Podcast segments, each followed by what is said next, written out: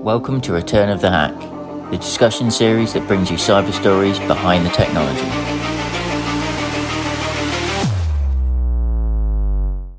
I'm your host, Neil Langridge, and I'm joined today by Lewis Duke, Senior Cybersecurity Engineer at Trend Micro.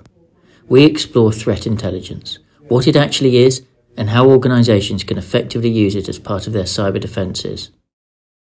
Hi everyone, I'm Neil Langridge from E92 Plus. Welcome to the latest edition of the Return of the Hack video podcast. So I'm joined today by Lewis from Trend Micro, and we're going to be talking about threat intelligence.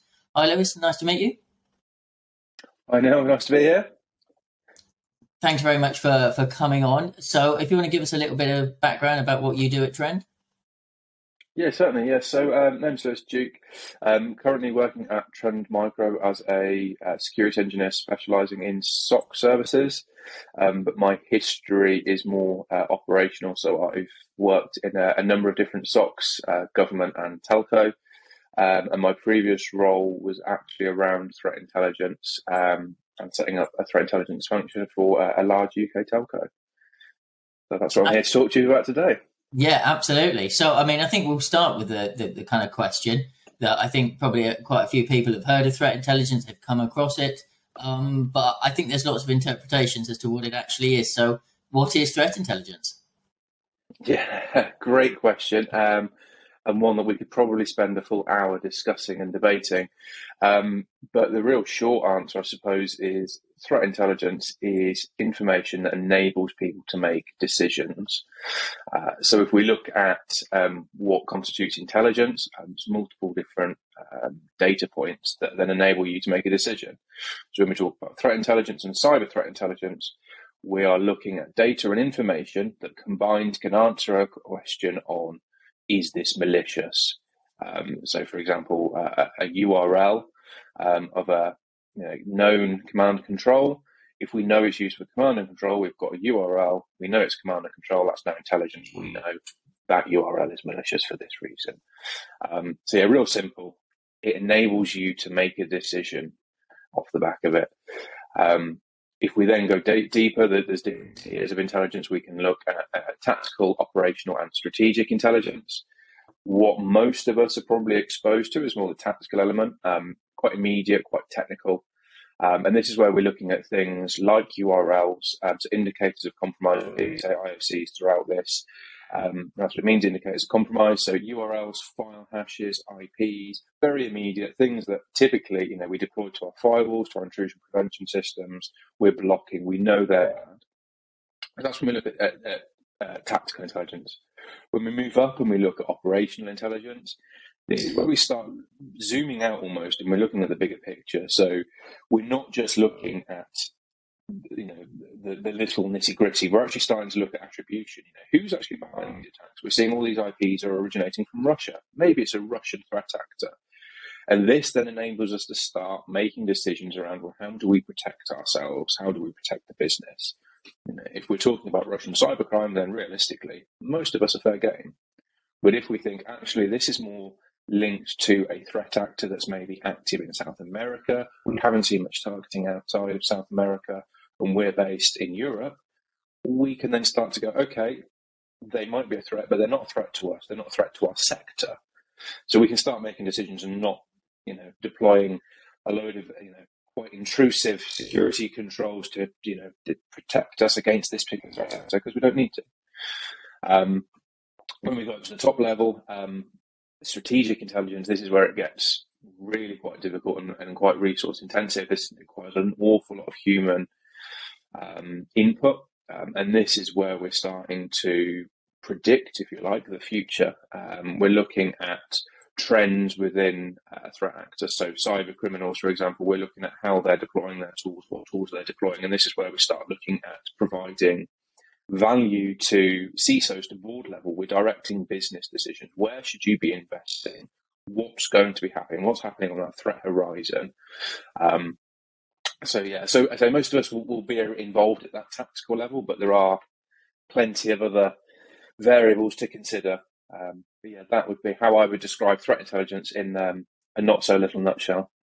No, no, thank you. That's really good. And I suppose the kind of key thing is it, it, shows that it can come from a lot of different areas. There's a there's a huge amount. It's it's being able to put it put it all together. So I suppose kind of firstly it can kind of come from from different vendor technologies um, in terms of kind of part of the product or a service, and obviously kind of Trend Micro kind of provide a, a threat intelligence offering. But I suppose it can also come across from from other parts of an organization, from other different kind of solutions, not just cybersecurity, but also from kind of external sources. So, you know, does you know, kind of in terms of the different feeds and, and information come in, what other what other ways can can it come in? Because you know, things kind of people like kind of uh, like the NCSC, for example, is that you know kind of National Cybersecurity Centre in the UK. Do you get those threat intelligence feeds from kind of lots of other different places? I suppose how easy is it an organisation to be able to to be able to practically do that? Yeah, so you know, you're quite right. It comes from so many places. Um, as as vendors, you know, we, even we collate intelligence from you know different locations before then providing that out to our customers. Um, but if we look at, at kind of the, the, places where intelligence originates from, um, an awful lot of it originates from just everyday people. Okay, so what your computer sees, you know, if you know, your home computer with you know um, an endpoint protection anti-malware on, when that finds something malicious, that will then be sent off, you know, to a wider database and says this is malicious. Um, you know, there are um, URLs such as URL scan, uh, VirusTotal, you know, massive databases that essentially are just logging this is known malicious. Um, and as I say, those feeds are coming from everywhere. It can be from you know my personal computer here to an, an organization. Uh, so, for example, Trend Micro, we've got our smart protection network, so we're analyzing um, so many different artifacts a day. It's to put a number on, but I think in there, so far in 2022, we've something like 63 billion threats have been blocked by our smart protection. That's just an idea of the numbers yeah. um, that are being analysed. Um, but when we get all of this information, we then feed it back down. Okay, and an organisation can get stuff from a vendor, so you know you can sign up to Trend Micro and get ours. But equally, you there are like, threat intelligence sharing communities, um, and they're sector wide. Um, so, from a previous experience, I, I had the privilege of working um, with telco sharing communities, um, and some of those are more local, so they're you know they're like-minded businesses working together sharing information on attacks that they've seen maybe they've been targeted or um, they've had a, a, a, breach, and they actually then are able to share some of those um, artifacts and how that breach occurred to then better protect the others. Because if one organisation is getting hit by a threat actor, it stands to reason that the, the, others have at least been targeted, have been assessed by the threat actor. Um, so that's one way. Um, and then equally, you mentioned uh, the NCSC. Um, Yes, we do get um, intelligence from there and also from the likes of the NCA, so the National Crime Agency. Um, they're very proactive, um, and that's uh, across multiple sectors. Um, obviously, receiving intelligence and passing out, if they're aware of campaign specific targeting, then they will work with those organisations um, to try and help them either shore up the defences before the attack comes or certainly let them know they're being targeted in case they're not seeing the targeting going on. Um, but yeah, in answer to where does it come from, absolutely everywhere is is is the best answer. Um, even something that you think is non-important, when you actually then add it into a bigger database of information, it can actually change. Ah, well, that gives us attribution. That, that oh, that little, you know, there's little nuggets like, for example, times that, that an attack might occur might sound, you know, what, what does it matter if it attacked at seven a.m. or seven p.m. Well, actually, one of the things it can give you, well, it can actually go, well, they're attacking within these hours. That's not European working hours. Yeah. Those working hours actually look more more like they could be coming from Russia. And you can start then going, well, but maybe although all the IPs are linked to South America, when we look at the timings of the attack, it can actually sway how you look at something. So yeah, it comes from everywhere, and everything is important, even if it seems unimportant at the time. Yeah, it, it's definitely an element of, of being able to understand better kind of context and, and all of the pieces of the puzzle. So I suppose the, the broader you can have uh, your threat intelligence feeds, the, the better um, understanding you can have of the broader context and, and build those patterns and that behavior and, and put that puzzle together to see where everything comes from. I think it shows the importance of of scale um, and therefore of sharing as well. I mean, I, you know, I think kind of you know, obviously a lot of kind of products are, are naturally proprietary, but the more we can share the threat intel, it, it, kind of makes the whole info security community stronger by default because we can all reinforce each other's learnings and experience. Yeah, hundred percent, and it's something I've I've always been a, big advocate of is is sharing, um, and I get it's very difficult. Okay, you know, certainly in in certain sectors where you know data privacy and security is absolutely paramount, and you know the other organisations in your sector in your vertical, almost your they're your competition. You don't want to give them the advantage. Um, but equally, when it comes to cyber security, it's, it's everyone's problem. Yeah. You know, it, it's not just your problem. It's not just my problem. It's everyone. And I think as a community, we all need to work together. Um, you know, we, we look at the we look at a threat actor. They're not static. Okay, they're developing just as quickly as we are. Sometimes more quickly.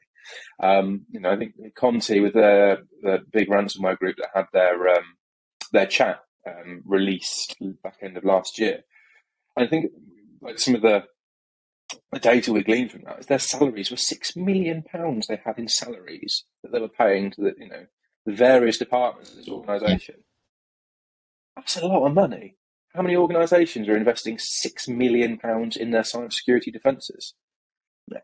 You know, and I think if we when you start looking at the scale um, of the threat actors that you know we're all facing now, you know, be they geopolitical nation state actors, cyber criminals, or lone wolves who now have access to so many offensive tools at the click of a finger. They just need to log onto the right forum and have enough money, and they can buy the ransomware, the initial access. They can even get a negotiator involved.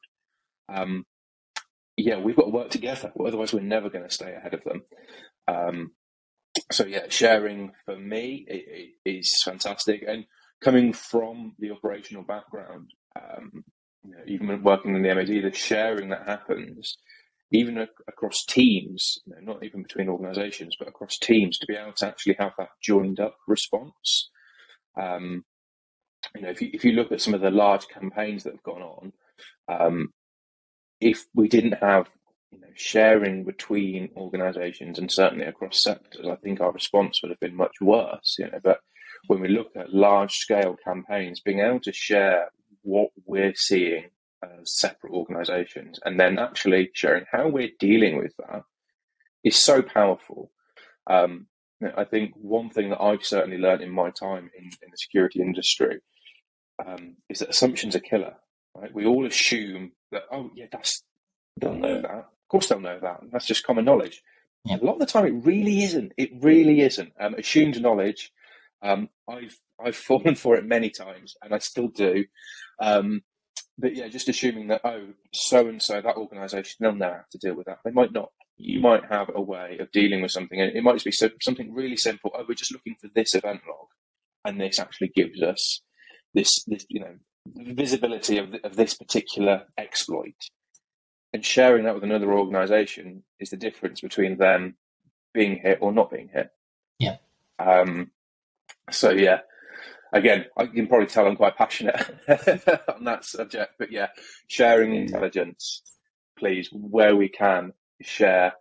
Um, you know, I'm working with a vendor now at Trend, um, so for me it's more difficult to share um, between vendors, but certainly organisations who are looking um, to consume intelligence um, should definitely be looking within their sector um, organisations and, and trying to build up those information flows.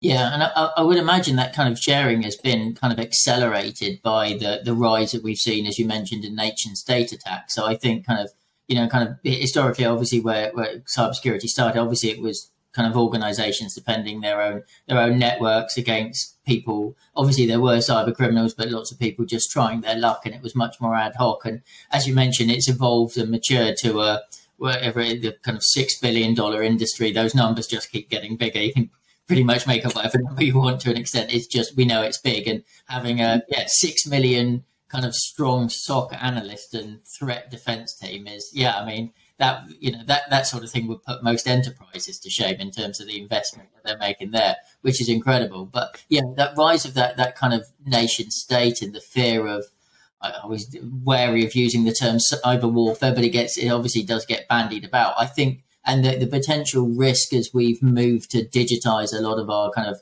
core national infrastructure and the potential risk that it has on uh, on SCADA systems and infrastructure and you know kind of the way we, we go about our, our daily lives. And that you know the kind of the development and emergence of organizations like NCSC to be able to be a more public face of of you know of, of, GCHQ and what have you. I suppose has that really accelerated that kind of more community approach, that sharing, because it because it, it isn't just about um, okay, your competitor got hit, bad luck them, but as long as we're looking after our own house, the importance of taking a more collective approach to everything? Um, I think it ha- in some elements it certainly has. So knowing now, you know, the organisations can go to the NCSC and share, and you know, intelligence communities are growing. There's more and more. You know, every time you look, there's more sharing communities, which is fantastic to see. Um, but equally, it's still very much, um, and I think I mean this goes into more psychology, but it's very much still blame culture. Okay, so if you get hit with an, an attack, it's well, who do we blame? Um, and I think that whilst that culture is still around, and it's going to take a long time to, to move away from that, um, but whilst that culture is still around, I think the sharing is is still going to be hindered. You know, I've come across organisations who had some fantastic intelligence they could have shared, but they didn't want to because if they share it, they're saying, you know, oh, we're bad. Yeah. Um, and it's kind of moving away from moving away from that, and and you know, we see it even just with things like um, you know, simulated phishing campaigns within organisations. If we go back a couple of years, if you did a phishing campaign and you fell for it and you clicked the link, you'd get a tap on the wrist and you'd be, you know, you'd be the bad person. You'd be, you've done wrong. Whereas now we're seeing people are realizing that's not the way to do it. You know, it's gamified now. Yeah. If you click on it, ah, your team's losing, this department's winning, they got the best, and that's the way to do it. It's buying into the culture. Um, and I think it starts, you know, at that level, and it, will work all the way up. It's, you know, no one's perfect, and we've been saying for a number of years now. When it comes to being breached, it's not a question of if, it's a question of when. You should always assume that you have been breached. And if you haven't, you're very lucky. Um, but when we look at the sophistication of the attacks that are targeting us now, it's incredible. And, you know, what used to be, you know, um, solely nation state tools, you know, and you go, well, you, you can't protect against nation state. You know, it's always been pretty much um, a given in cybersecurity. When you start talking about nation state actors, you go, well, not if they want in, they're going to get in because they have the resource, the capability, etc., etc. But when you look, you know, down the ladder and we start looking at cyber criminal activity now, well, they can now get their hands on what was purely available to nation state. You know, you look at tools such as Cobalt Strike. You know, that was a nation state tooling. Well, you or I could go and get that now. You know, half an hour, I can probably have that on my machine. Yeah. Well, when you start looking at now the capabilities that what were the lower threat, um, if anything, now they're the higher threat because they're less worried about making noise. They're less targeted. A lot of the time, it's just opportunistic, right? They're just there to make money. That's what they're there to do, and they'll make it however they can. Um, so yeah, I think almost the you know nation state and geopolitical uh, cyber warfare. Yeah, it's very much a threat, but I think actually more so now it, it would be classed as like that cyber criminal element just because of how easy they can get hold of those tools that were originally.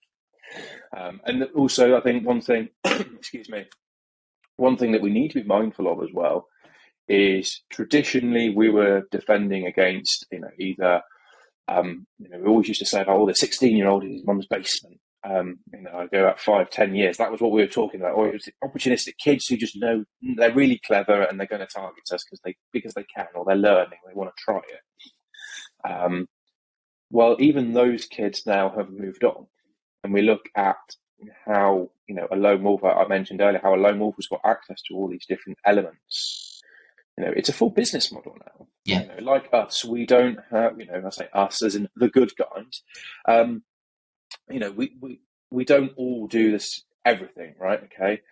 You know, I've come from networks, but typically you have an, a team that knows networking. They know networking. They can do all your switching and routing. And then you've got a team who know databases. You don't have one person doing everything. You, you split out that talent. What are you best at?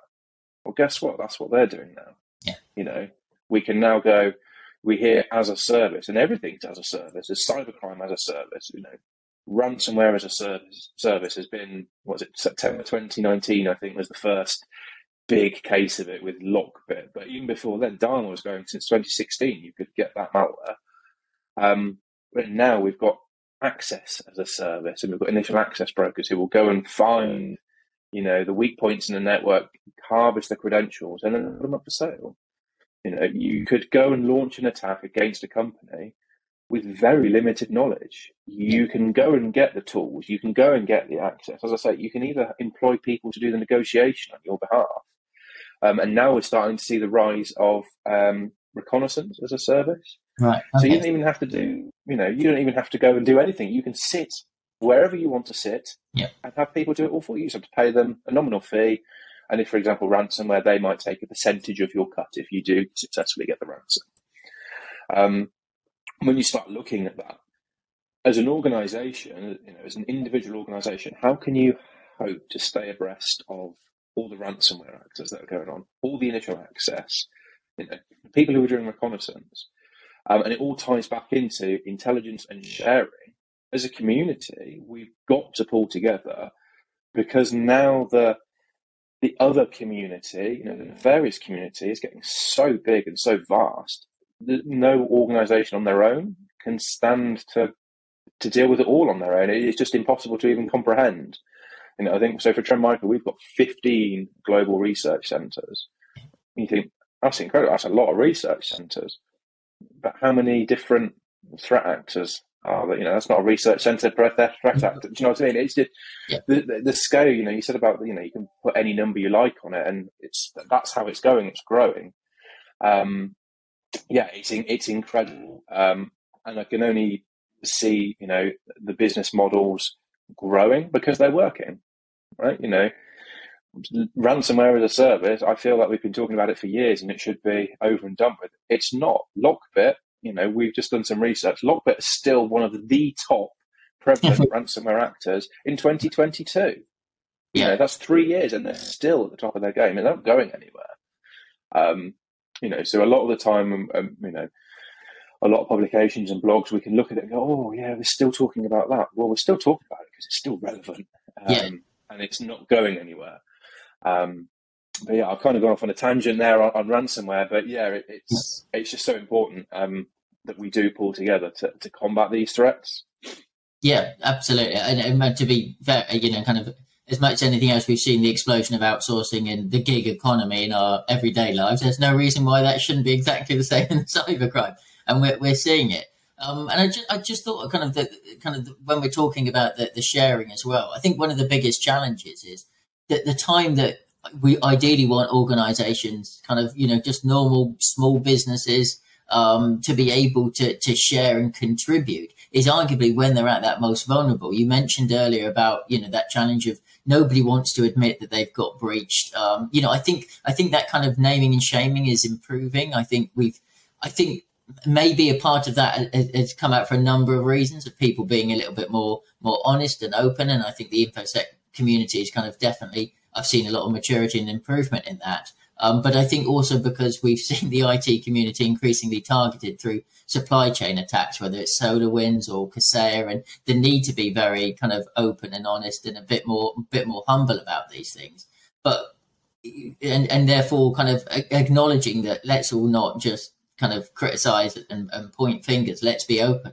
But the time when you want to be sharing, I imagine, is that right? That that obviously when you've just been hit or compromised, that's kind of it's fresh and that's the most valuable. But that's the hardest point when you've just been hit. The last thing you want to do is share that intel because you're feeling awful. You're you're in a desperate panic to try and get your business back up and running. You want to you, you've got to communicate to your customers, but you want to protect your organization moving forward. You've potentially still got data to restore. You're worried maybe that you might have to pay a ransom. The last thing on your mind is, okay, let me let me find out how I can how other people can benefit from this horrendous situation. But ironically, I imagine that's the time when actually some of that intel could be most valuable. Yeah, absolutely, and yeah, you hit the nail on the head. It, it's you, you feel that you're most vulnerable, and then you you're being asked to share, or you feel like you should share, and I think that's what it comes down to. It's trust, right? Yeah. You need to be able to trust who you're sharing that intelligence with. Um, and I think that's where government organisations like the NCSC have such an important role to play. Um, it needs to be a place where you can just go and, and, say, I've been hit, and share that intelligence with them so that they can pass it out to, to other organizations. But equally, you know, you say it's a time when you should be sharing and you feel vulnerable. But when you when it comes to sharing, you might say, oh, okay, just share some IPs that you know. You haven't got to say, I've been hit with ransomware, yeah. I'm currently under ransom, everything's encrypted, I'm buggered. Help. That's not what you've got to say. You can just say, seen some uh, IPs here, we think they're malicious. Because what's to say that you don't share those and another organization goes, oh, that was so and so, we dealt with it. Actually, there was a way with their encryption that we could reverse it. Yeah. You know, or yeah, we've seen that, and then all of a sudden you've gone from a position of being vulnerable. Well, actually, now your incident response teams can respond more effectively because they're being given more information by somebody else. So it's very much a two way street. Um, and I think organizations should not be, you know, put in that position where they think I'm vulnerable and I'm exposing my underside. You know, come at me. I'm on. That's not what it's about. And it, again, it's not about blame, and it doesn't have to be I've been hit by so and so. It could literally just be I've seen these IPs. I think they're malicious. Or if you do know attribution, you can say we've seen these targeting us. You haven't got to give the extent of the attack, but just those IPs, somebody else might be getting scanned. Yeah. Um, and being able to, to go, oh, that's linked to so and so, might be able to take an action, and then the other organisation doesn't go down. So, yeah, I, it's going to take time. Um, it, it's going to take time. You, you've got to build trust with who you're sharing.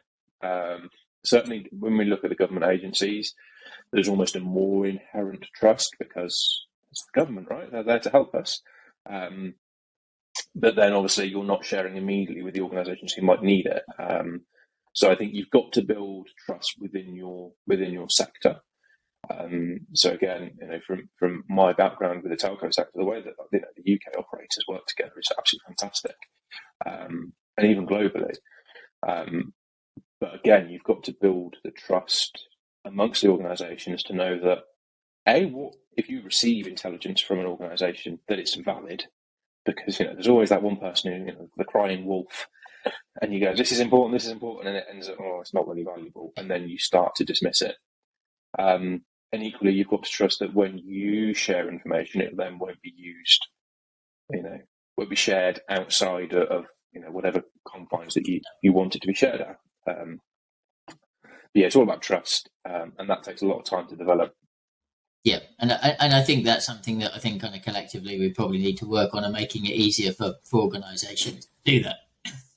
But I suppose definitely one of the, the, the first areas that organisations will want to be able to share, and I suppose that what's the, the best way of going about that is is we talk a lot about supply chain attacks. We've talked about you know that on one of these other uh, one of these podcasts already, um, and I suppose that's in, in many ways because we're seeing a rise in that sort of attack that's going to be one of the primary things that organizations will want to be able to do of sharing it with partners, um, sharing it with their, their, you know, if they're working with resellers, if they're working with managed service providers, um, but also kind of up and down their own supply chain. They want to be sharing that information because if they get hit, then there's a, you know, there's got to be a good chance that they will be just one in a one in a potential chain of attack.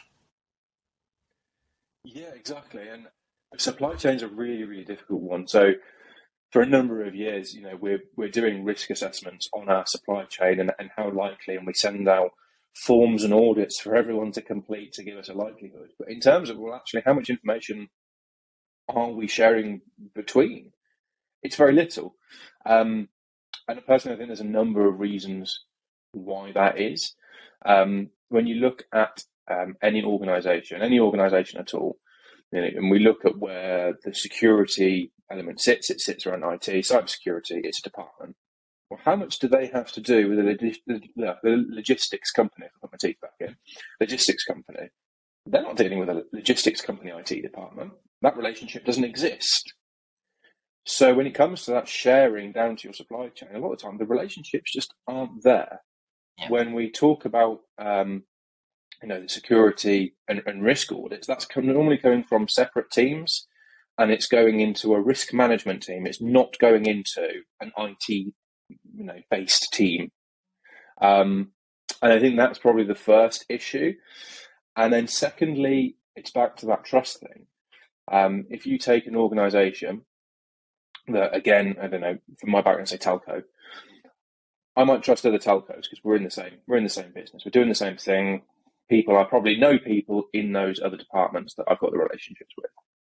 If I then look down that supply chain, and you look at how many different services are within that supply chain, I don't know what businesses they are. I don't know what's going on. why would I trust the logistics company yeah. to take you know sensitive information? I don't know them. I don't know what they do. I don't know how they operate.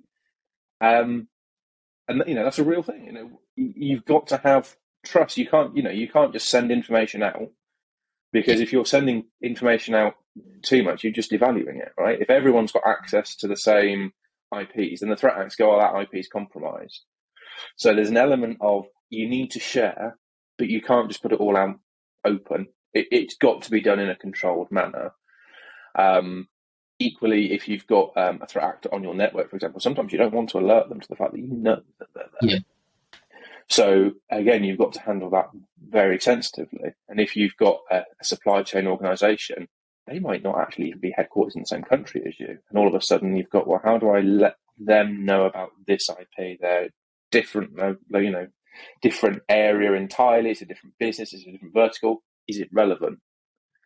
Um, and you know that that's a question that I think it will take us quite a few more years. I think before we we properly get down to how we share effectively with supply chain. Um, just because you know it's such a vast entity, right? You know everything is supply chain. If it's not your organization, how many things do you consume from other companies? Um, and one thing, you know, that always gets mentioned these days is there's no such thing as a non-tech company now, right? Every single company, you might make paper, you're still a tech company. Um, because you will have somewhere, somewhere, there will be a system that relies on tech. Tech is part of your business. Um, so they are just as important as, you know, the manufacturer of the latest firewalls. Um, yeah.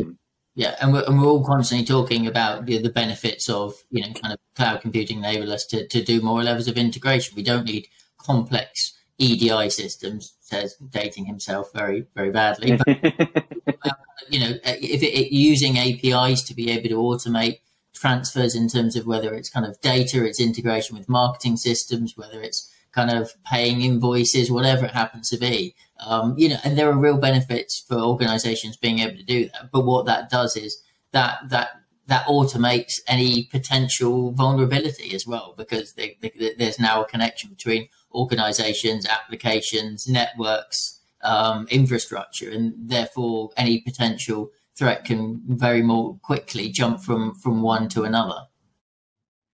Yeah, hundred percent. And you know, I think this is where so we're seeing over the last couple of years, we're seeing a big rise in zero trust. Um, and obviously, technology like that is going to be incredibly important going forward because everything is so connected now. Like you say, you know, we're, we're given access you know, cloud based. Okay, you know, it, it's not simple as that, but we have given everybody access to all the data. It's yeah. all there. It's just whether you've got the right credentials to access it effectively, right? So um, technologies like zero trust are, are going to be pivotal. Um, and I, I, mentioned earlier, you know, when we do risk audits of our of our supply chain, and you know, I, I think they've got to be more inclusive, and we've got to have supply chains understanding um, the security goals of the business that they're they're supplying. Yeah. Um, I, I, think that's going to be quite key. Instead of just sending fill in this form, do you have X, Y, and Z? yeah, okay, you've met, met the minimum baseline required. That's not really giving you anything. You know, you need them to be buying into that overall security. And I think it's almost a more personal level. Instead of sending an email with a form to fill out to say whether you meet criteria, it needs to be more actually no security team to security team have that conversation. Um, okay, that's a lot more work, right? so, yeah. I, and it slows down, you know, how quickly we can get a supply chain, you know, audited and, and configured correctly and say, yeah, welcome, welcome on board. Um, and us humans, we like to do things quickly and easily, don't we? So we, we do, and and people have less time now, and, and, and you kind of obviously mentioned your kind of experience at the, the telco side of things, and that kind of collaboration is is absolutely phenomenal to hear, and that's really good. But I suppose that the kind of on the the other side of the scale, if you're a if you're a, a CISO or even just an IT manager, because you're you know you're just running up the a, a small IT team at a organization that has 250 people, all this talk about kind of competing with criminal gangs with a six million pound SOC, um, and you know, kind of threat intelligence feeds and, and, and NCSC, and, and kind of then being able to integrate and talk to your supply chain and pull in threat intel and then share back again. I suppose that you know my initial reaction is kind of where do you even start with that when you don't have time you know when your when your monday morning has just been full of resetting people's passwords um, or trying to deal with somebody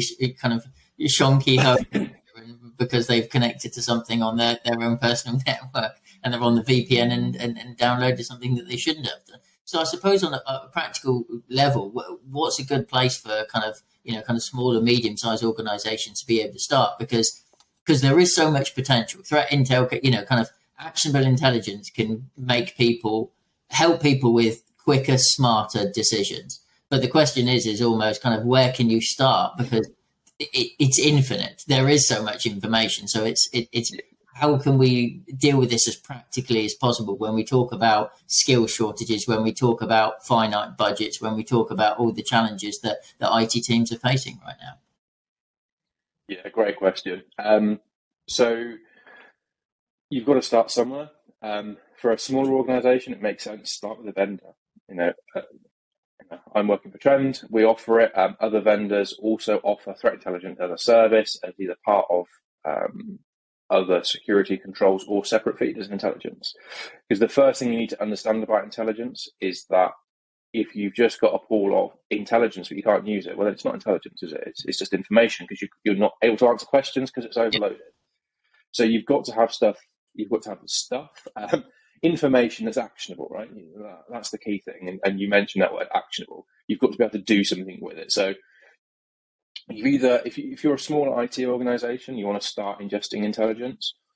First thing you need to ask is what questions are we trying to answer? Am I trying to just you know, I just want to defend myself against the latest actors. Well, in which case, you probably just want a feed of, you know, blacklist IPs. Um, places like Cisco Talos do a open source black IP blacklist that you can then feed in. Um, that's a start, right? You are now consuming intelligence. And then you just build up from there. It doesn't have to be, oh, okay, I need a team of analysts going through and, and looking at Russian cyber criminals to see if we've been targeted. Um, start little. Um, one of the great things, um, a lot of people, I'm sure, are well aware of them now, but the MITRE ATT&CK framework. Yeah. Um, so again, open source, complete, freely available. What they have is the MITRE Navigator, um, which is fantastic. You can start building up layers. So you can start building up, um, for example, your security controls and map that to MITRE. So you can see these are the these are the elements that I can see and I can defend against. Equally, you can map to known threat actors to target your sector. So you've then got an overlapping map, a heat map, and go, oh, I'm not protected. Well, fantastic. There's some operational intelligence. You now know that threat actors that target you, you're blind. You can be absolutely blindsided by them. Yeah. Hang on, you're now able to direct that budget, that finite budget that you've got. You can start to drive real value from that, all because you you know you spent a couple of days doing some mapping um, that's that's that's real powerful, right? Yeah. Um, not only for your security team because they're going, thank God, I can now protect protect the environment successfully. But equally, when you look at the CISO level, he can go to the board and say, well, you know, what are you doing with the budget? How have you reduced risk? Well, actually, we, we found some gaps. We have now, you know, assessed the risks to the business from these threat actors, and we now know that we are, you know, within reason, protected. We're covered. You can actually start putting metrics on the investment in security, or how have you spent that money? Um, and in- intelligence is one that's normally quite tricky to put a value on. Um, you kind of you don't know the value of it until you don't have it, and you go, "Oh, if only I'd known." Yeah. Um, that would have been worth an awful lot. Um, but things like that, you can start to get value really, really quickly just because you can guide your security teams, you can guide your security controls, and then all the way up to the top, you can start guiding budget and, and business plans. Um, for larger organizations, start doing that mapping, um, would be my advice. If you're not already doing it, do it because you can start to yeah, really tailor your your security operations um, to provide the value that you need. Um, a lot of tools will provide you with um, rules and coverage, but a lot of it is, you know, Trend Micro. We don't just sell to one one vertical, okay? So we've got to cover multiple.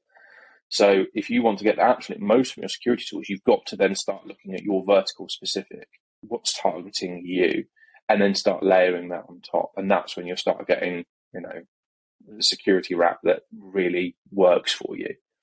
Um, so yeah, I, I mean, I could talk for probably another hour about different things to do and where to start. But yeah, start consuming intelligence uh, would be the first thing, no matter where it's from, open source, third party, vendor, however you get it. Start consuming it and start applying it.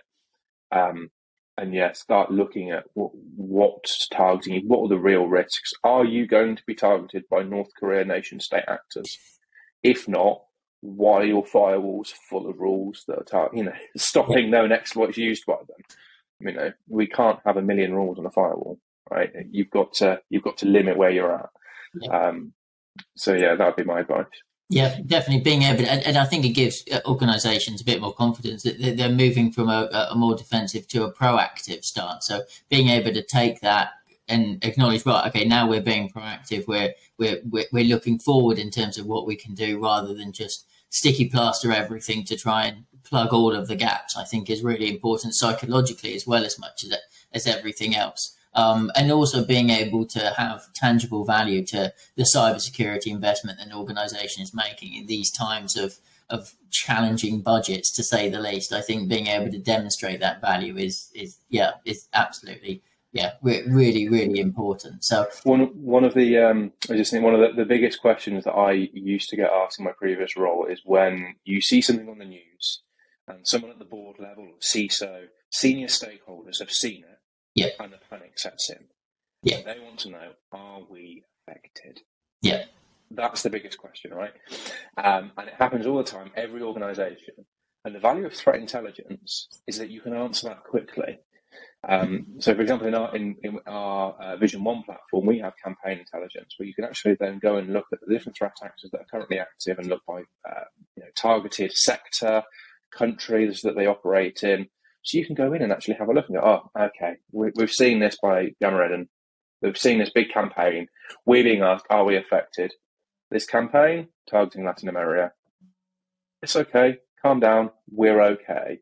Yeah. The value on that you cannot put a price on because it makes your security team, you know, feel like yes, we've answered a question. You've got a win in. You're not being targeted. That's still a win, right? Yeah. You feel confident because you can answer that question. At the board level, the senior stakeholder, you've just, you know, you've got some trust now. Yeah. Oh, my security team, you know, oh, that's really good. You've built that relationship up.